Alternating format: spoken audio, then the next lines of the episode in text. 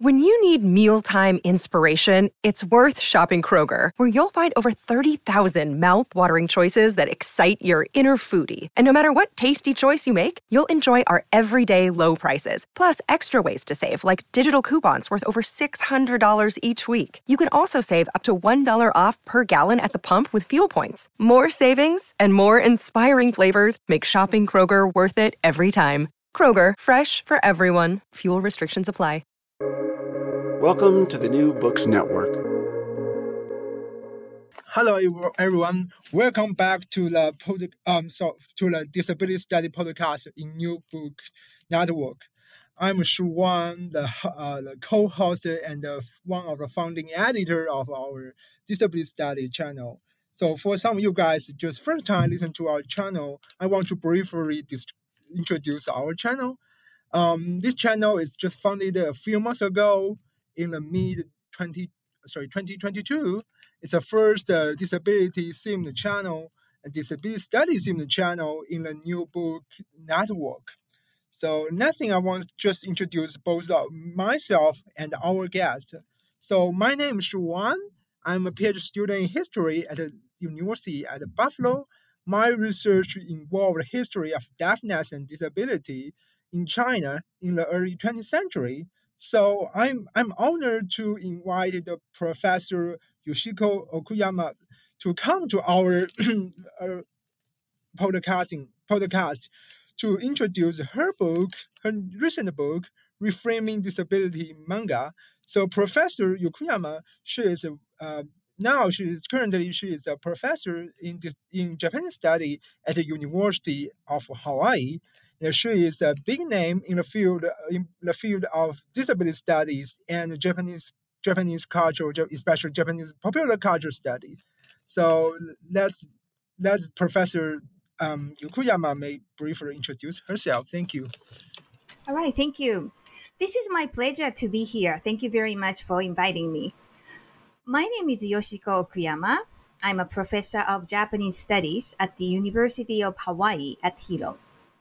The courses I teach include disab- uh, gender and disability in manga, which is the basis of my book, Reframing Disability in Manga.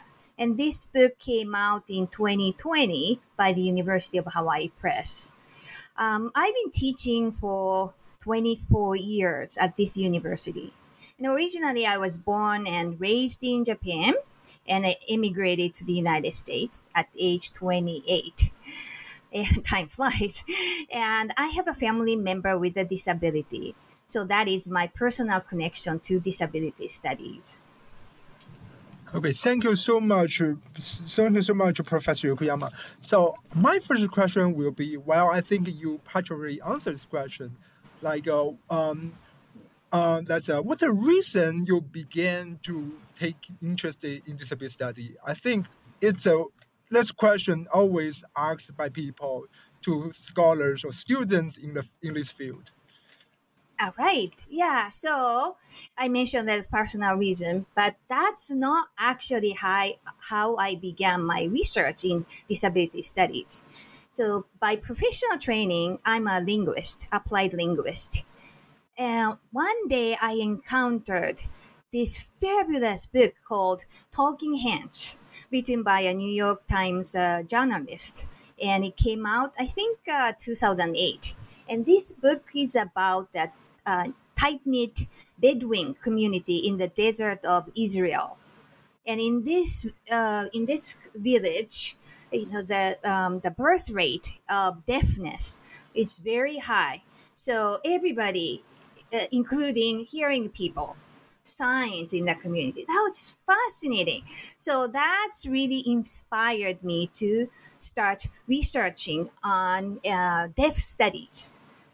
And then, uh, so uh, from 2019, I mean, sorry, 2009, I started in investigating deaf youth texting behaviors and then I kept publishing on that topic up until like 2015.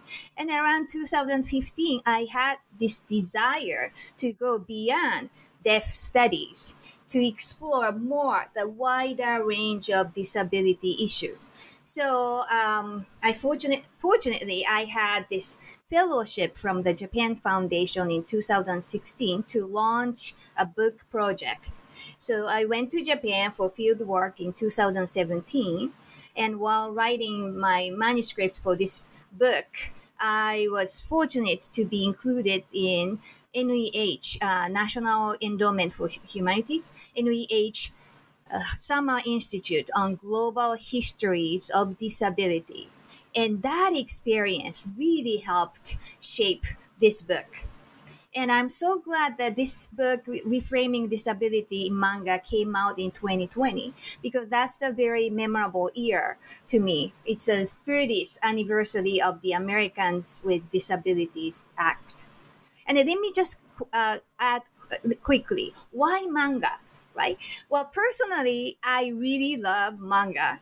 And growing up, I wanted to be a manga artist. Well, I never had a chance to explore that area myself. But professionally, I strongly believe that manga is a mass media outlet that is highly accessible and popular, not only in Japan, but also the United States.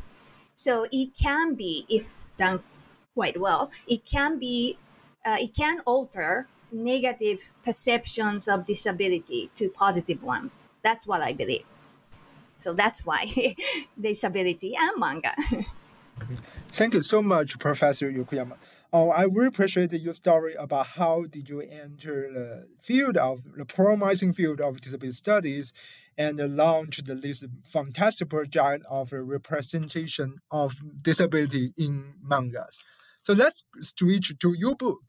So my first question is about your book. After reading your fantastic book, is that um, what um, what I want I want to I want you may talk about you may introduce like what's the contrast and the similarity between the perception of disability in your U.S. and Japan because I think most uh, audience of our podcast they may live in U.S. they are not familiar with the situation or perception or representation of disability in Asia, especially in Japan. Yeah, very interesting question. So let me begin by pointing out that disability is an international theme, right? It's borderless. Eh, so there are shared and common issues such as stigma, uh, depre- uh, discrimination, poverty, and equity and accessibility issues. Well, of course, there are more, but these are similarity right? And then say, having said that, now let me point out three differences. So one of the differences is the Japanese unique idea of fukugo metonymy. So fukugo literally means lucky child. This metonymy is a signifier for a positive connection between disability and commerce, commercial success. So, for example, in Japan, there is this popular, you know, iconic uh, image of fukusuke. Fukusuke usually comes in a porcelain doll in the shape of a smiling young man with an uh, kind of oversized head and a short torso. So uh, it's kind of a, a, the depiction of a figure with short-limbed dwarfism. Anyway, so according to the uh, the legend of Fukusuke, during the feudal time of Japan, there was this very popular entertainer named Fukusuke, Mr. Lucky. And Mr. Lucky Fukusuke goes from uh, town to town uh, with other entertaining, you know, performers. And then one day, a child of a um, uh, well, uh, the child of a uh, wealthy merchant spotted him and he wanted to Fukusuke as his companion. So he begged his father to, to adopt Fukusuke. So Fukusuke worked for this family and eventually became independent and owned his own business and became a very successful businessman. Right. So that's just one image of um, you know the Fukugo metonymy. There are other uh, cultural symbolism as well, right? So that's Fukugo metonymy is one of the, the unique uh, Japanese ideas about uh, disability, right? And another thing is just polar opposite. Uh, so that is karma. In Japanese, it's inga, right? So you know, um, as you know, during the medieval Japan, uh, Buddhism was the central force of uh, moral teaching, right? So, according to this theory of karma, one's action results in consequences. So, for example, good deeds are rewarded in this or next life, and if you uh, engage in evil acts, you will be punished in this or next life, and so forth, right? So it's kind of a religious guilt trip in a sense, but because of this idea of the negative idea of disability, right? Um, people uh, have a you know a very um, disturbing ideas about disability, people with disabilities in Japan, and this idea of karma still um, kind of once in a while lifts its ugly head in public discourse, people's thinking and family uh, conversations and so forth. So it's an old idea, but still exists in Japanese society. And the third difference would be uh, the term disability in Japanese. So in Japanese, unlike English term disability or non-ability, uh, Japanese word for disability is shogai. And sho means interference and gai is damage or harm right? So this word shogai can be interpreted two different ways. So one is uh, harm in your, to, to your body. So your bo- your harm interferes with your well-being. The other interpretation or implication would be uh, your damage your damage to your body interferes others with others well-being or society's well-being. And this second interpretation is a very problematic one right so there are uh, these are just a few examples but yeah yeah those are just um, the, something i came up to me Oh, Professor Okuyama, thanks so much for your discussion on three very big difference in the perception or representation of disability in the U.S., in Japan, and I won't say not only U.S. but in the West. And I really appreciate you provide some very interesting examples. And as I mentioned, like I'm also dis- I won't say I'm not a scholar, but disability students. So I also because I study like Chinese disability disability in China, I also I totally agree with you. Like the perception or understanding of disability and deafness in Asia is quite different from the U.S. or, or general sense of West. So my next question will be: Could you please, after talking about the difference, I mean different understanding of disability in U.S. and Japan, how about what's a how about what's the difference between the representation of disability in American comics and the Japanese mangas? All right. So this is another interesting start. I mean, question. So, uh, according to research, characters with disabilities are typically cast in three ways, three major ways. There are, of course, other ways, but yeah, let me focus on these three. So, first one is super crip. And super crip, by definition, is uh, the character with a disability who has superhuman abilities, like flying, right? Or being able to see something the sighted people cannot see, and so forth, right? And the second uh, major role is a deformed villain or evil avenger, such as, you know, uh, Caesar, uh, the Edward Scissorhands in a popular American comics, right? And then the third one is the pitiable figures. In other words, the object of pity, right? So in Japanese manga, as well as in the US comics, all these uh, roles typically appear, right?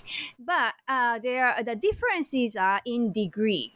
So having said that, let's move on to the differences. So one of the differences is in the category of the super crip. Right.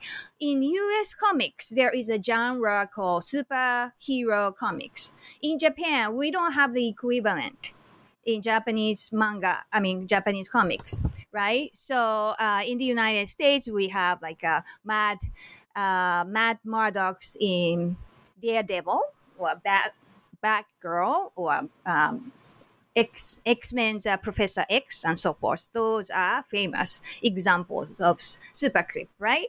Uh, in Japan, we do have some uh, figures such as Zatoichi, the blind masseur, And re- more recently, uh, Nick in Gangsta, manga named Gangsta, he is a deaf assassin. Right, but the number of these fight, crime fighters with a disability is very limited in Jap- uh, Japanese comics, right? So where do you see, uh, you know, uh, those super crip type figures in in manga? Well, that would be in the genre of uh, sports manga. So in sports manga, you see uh, disabled athletes, yeah, with human, almost you know subhuman abilities and so forth, right? Yeah, so that's the difference, right? So the super, uh, the uh, superhero versus you know sports manga. And then second uh, difference is uh, in in terms of the deformed villain or evil avenger. Second difference is like you know typically uh, super villains such as the Joker and Two Face are you know in these the superhero comic stories. But again, since we don't have that category, yeah, we don't have many of these, you know, super villains in manga.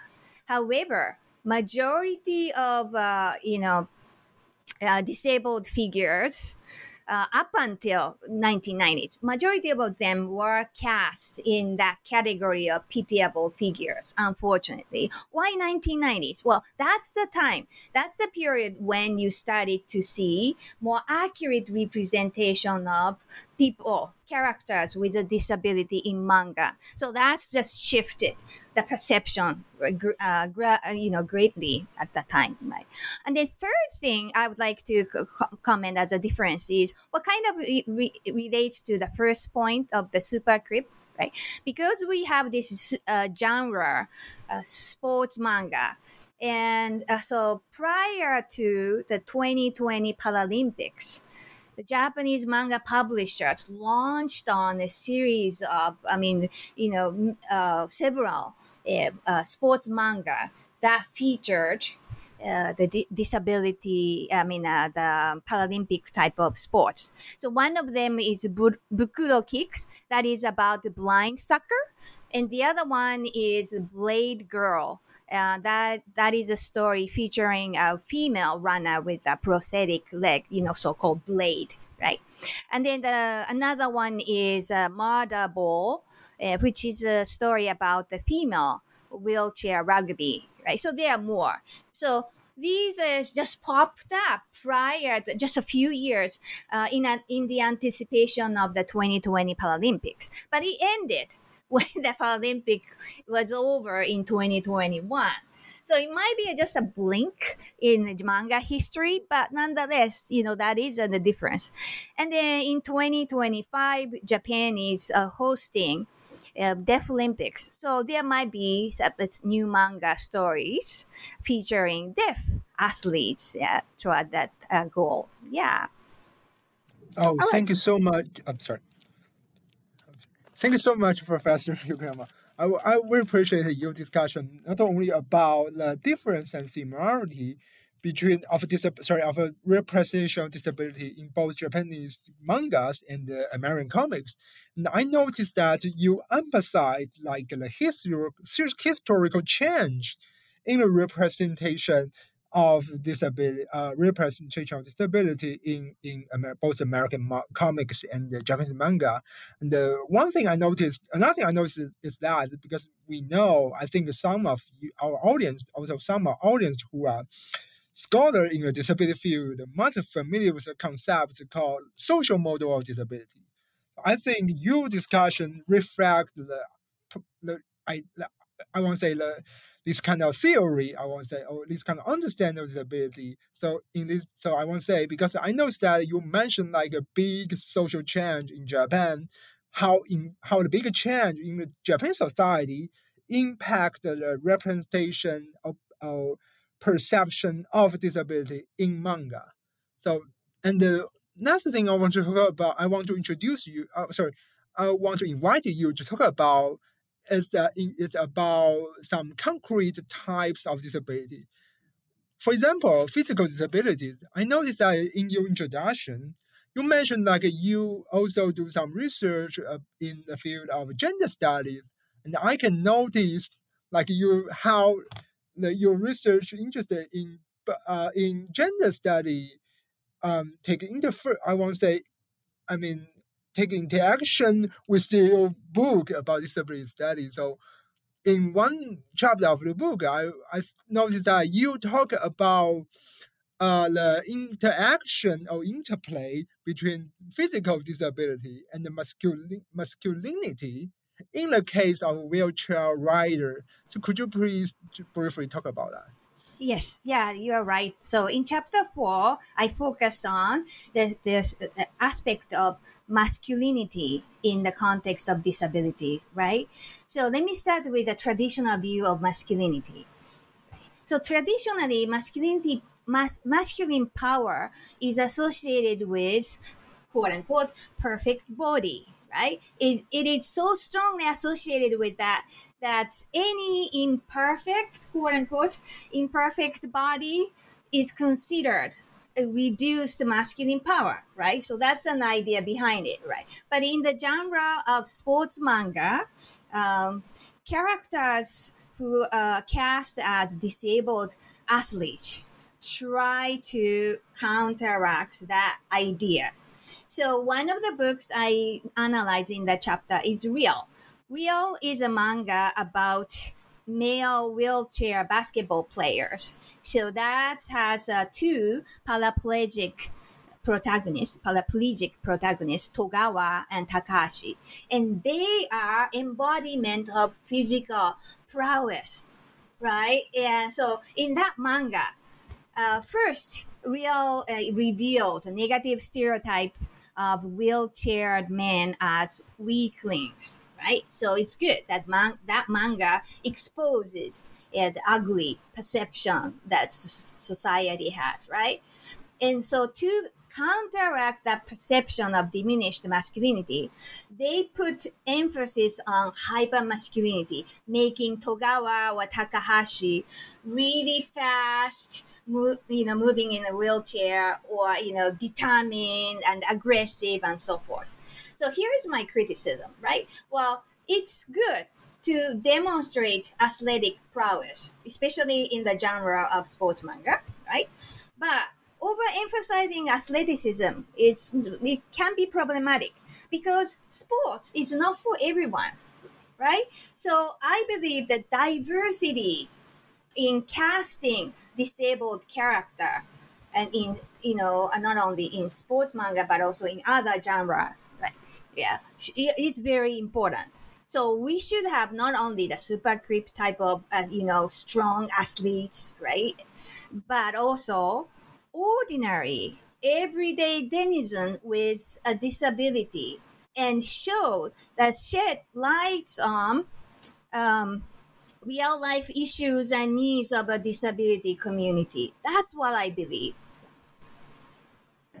Okay, thank you so much, Professor. Um, I very appreciate your critique of the representation of the physical disability in those mangas.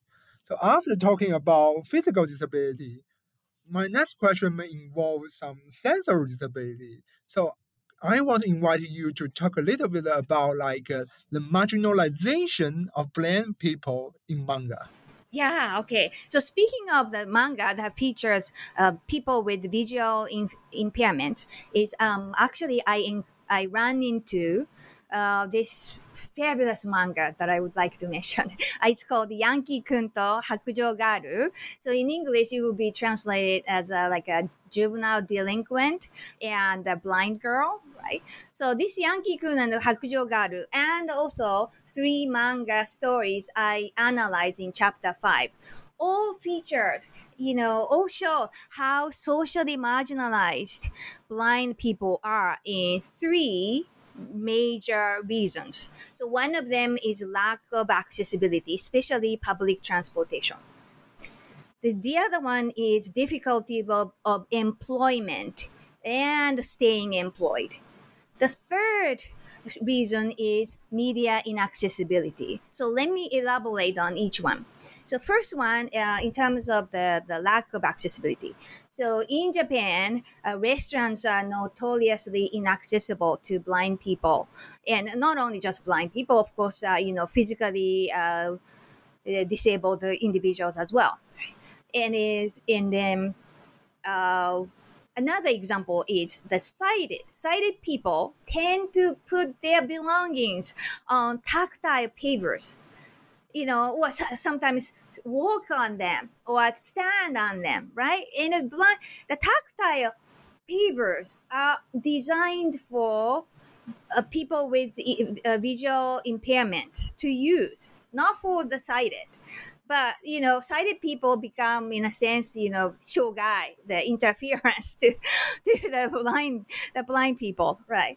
And another example is, um, you know, people uh, kind of leave bicycle, park bicycle in front of a store, and they can be a real uh, hazard to uh, people with visual impairment. They can tr- get tripped over them, right? So the government, the Japanese government, uh, recently uh, campaigned, started a campaign called Soft Accessibility, in which they try to raise social awareness of the needs of the blind in Japan, right?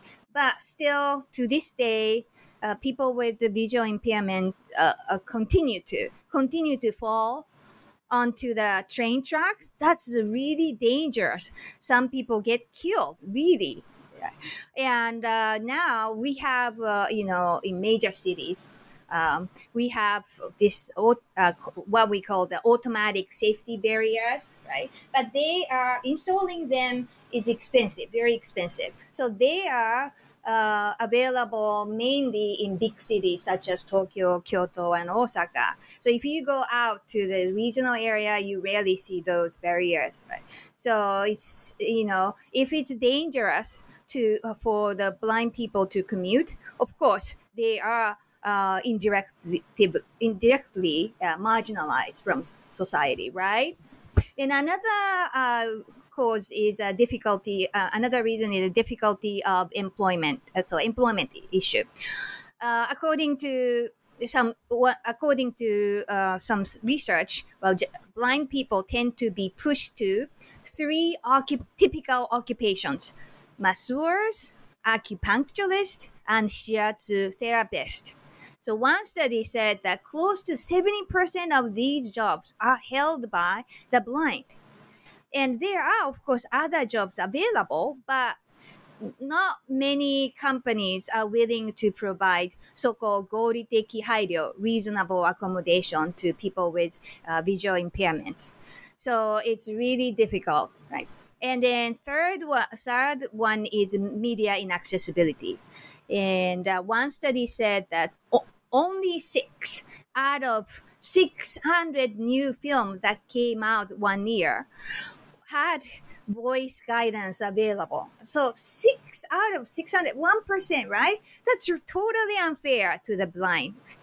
And then another one is, um, another example is uh, uh, braille signs uh, uh, available on, you know, product at the store or the vending machines or the, uh, the rails of the public transportations, right? But not all visually impaired people read Braille. So to some people, um, to some people with the visual impairment, it's better to see enlarged font than Braille itself. And then another example is manga. Manga used to be very, you know, inaccessible to, to totally inaccessible to the to the blind.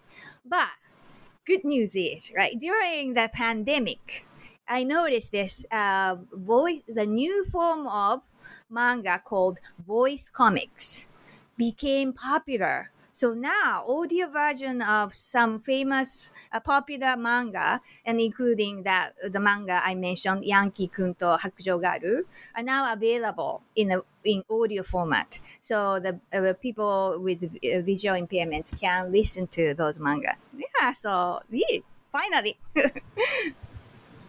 Okay, thank you so much. I very appreciate Professor Okuyama. I very appreciate your discussion of I want to say the representation of visual impairment, uh, representation of people with visual impairments and disability. And you also talk about the, I want to say the situation, the real situation of blind people in Japanese society. So another, I want to say another disabled group taking my notice when I read your book is the, the autistic community.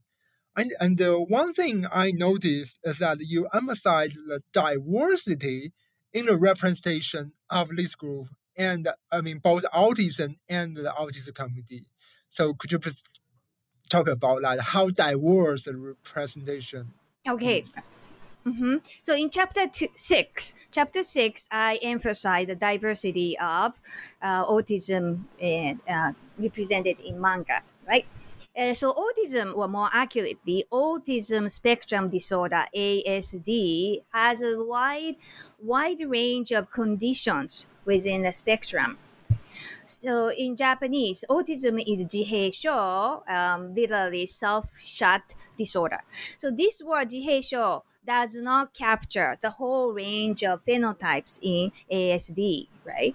And uh, you know, many people associate uh, autism with uh, Raymond in the famous movie Rain Man, right? But this savant image is just one one type, you know, subtype subgroup of ASD. ASD. And then recently there is this popular Korean TV drama called Uyon Bengoshi wa Tensai Hada. So in English, um, lawyer Uyon is a is a genius. And this story, this TV drama is about the, the female lawyer with high functioning autism. But again, this is just a, you know, one subtype of ASD. So my point is no single film, TV drama, or even manga can capture the diversity of ASD. So therefore, in that chapter, I presented three very different manga titles, and one of them is Pro Chichi, Professional Dad, and the other one is With the Light, and then third one is Can I Quit Being a Mom? Right. So the first one is about stay-home dad, now. And now has a problem. So-called uh, in Japanese, KY, 空気が読めない。Inability to read the atmosphere. So he has Asperger, Asperger's syndrome, right? And that creates, you know, really uh, communication issues with other people. And anyhow, in that, in analyzing that book, book, I briefly discussed the history of Hans Asperger, Asperger and uh, Lorna Wing. And then on the second example of the manga is uh, With the Light. So this one is about uh, a boy with intellectual disability and uh, limited, highly limited communication skills.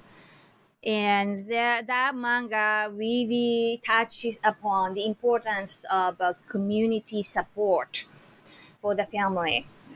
And the third one, uh, Can I Quit, uh, Quit Being a Mother, is actually based on a memoir by a mother of an autistic child. So in this story, Takara, um, meaning treasure, Takara was born with Hattatsu uh, developmental dis- disability. So Hattatsu is a combination of ADHD, learning disorder, and ASD, or sometimes more. And this story is narrated by the mother. So I using this, I use this as an opportunity for me to discuss the theory of refrigerator mother, the notorious one proposed by Bruno Bettelheim in disability history right? So yeah so anyway by presenting all these uh, in a wider range of uh, of autistic cases yeah i wanted the re- reader to understand this uh, you know different phenotypes of this condition. Okay, thank you so much, Professor. I very appreciate your discussion of the, the I mean, representation of autism, autistic, autistic community in manga, actually in Japanese society. And I noticed the one example, maybe the last example you mentioned, it involved like I want to say the interaction between man, I mean motherhood and uh, disability.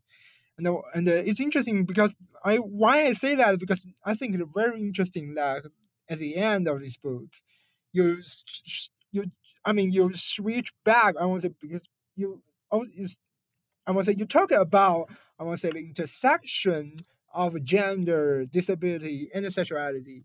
So in the case of st- stigmatization of transgender people in manga, so could you please talk about the situation of transgender people and the representation of them in manga?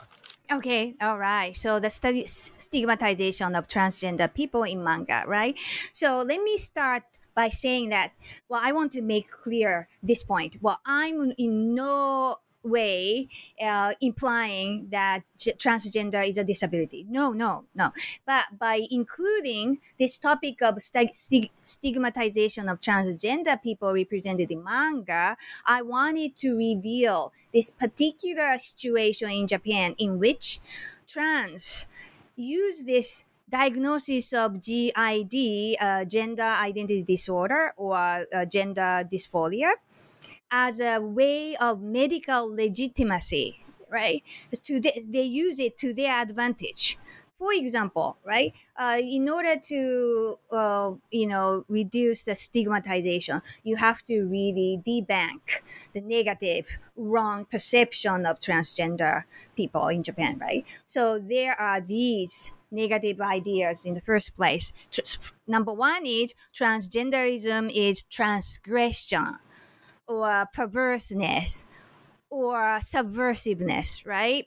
And then secondly, the negative perception is, uh, you know, being transgender is a personal choice or even a hobby like cross-dressing.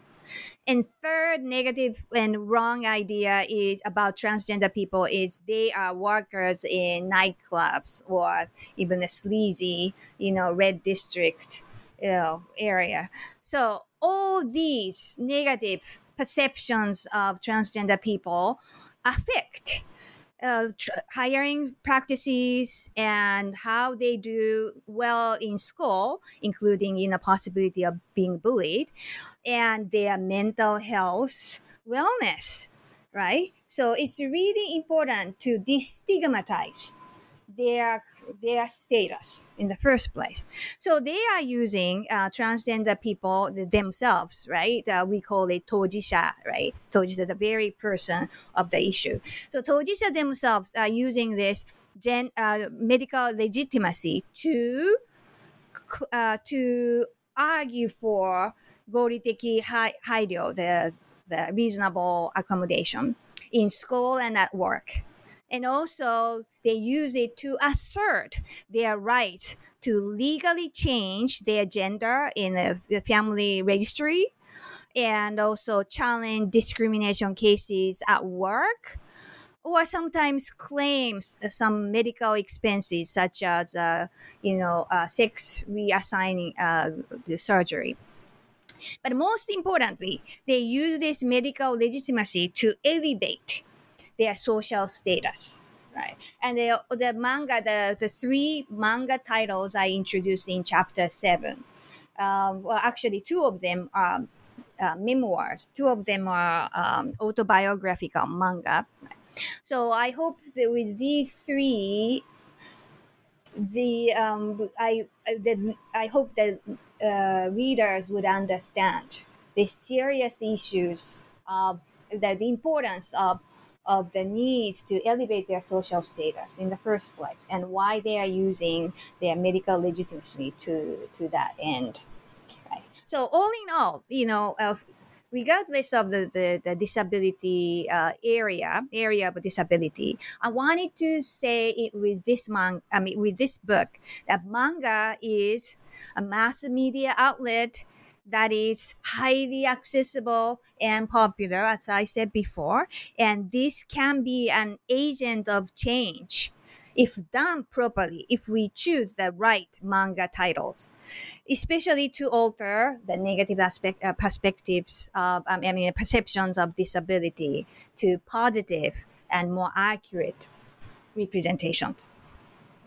Thank you so much, Professor. I very appreciate your conclusion. Like, okay, manga Actually, I won't say I'm. I think want to say manga is like a mirror. If I understand you, you, your conclusion correctly, the manga is like Japanese manga. It's like a mirror. It reflects the. I mean, the predominance of mainstream society's perception of disability in Japanese society. Yeah, and I totally agree with you. And I also another thing I very appreciate. I mean, at the beginning of your answer to my last question, you say like, okay, I mean, but I want I totally agree with you. Like, uh, as a taking myself example as a disability no scholar but student, I disagree. I agree in agreement with you. I disagree with the view of the point of viewing transgender as one kind of disease or disorder. But I, another thing I want to say, I totally agree with you, is that like you mentioned, like maybe, at least in those manga, I want to say the medicalization of transgenders is still very influential. But I won't say because I come from China, so I won't say even now in China, in Chinese society, the medicalization, uh, medicalization of transgender is still very predominant and influential viewpoint. While uh, we, I think, both Professor Okuyama and I, we totally disagree with this kind of view. Yeah, but so thank you so much. So my last thing, um, at the end of my episode, I won't say again, as I always say, I highly recommend anybody with interest in disability study, you know, Japanese culture or manga, even just even just a Japanese manga, I highly recommend you those people I mentioned both to read to buy a copy of Professor's book and read this one. And I may say again the title of this book, the very amazing book, its title is Reframing Disability Manga. It's one of I won't say must read book in the field of disability studies and uh, Japanese cultural studies. Thank you so much. That's our episode. Thank you very much, Shu. I really appreciate your uh, strong endorsement in my book. Thank you.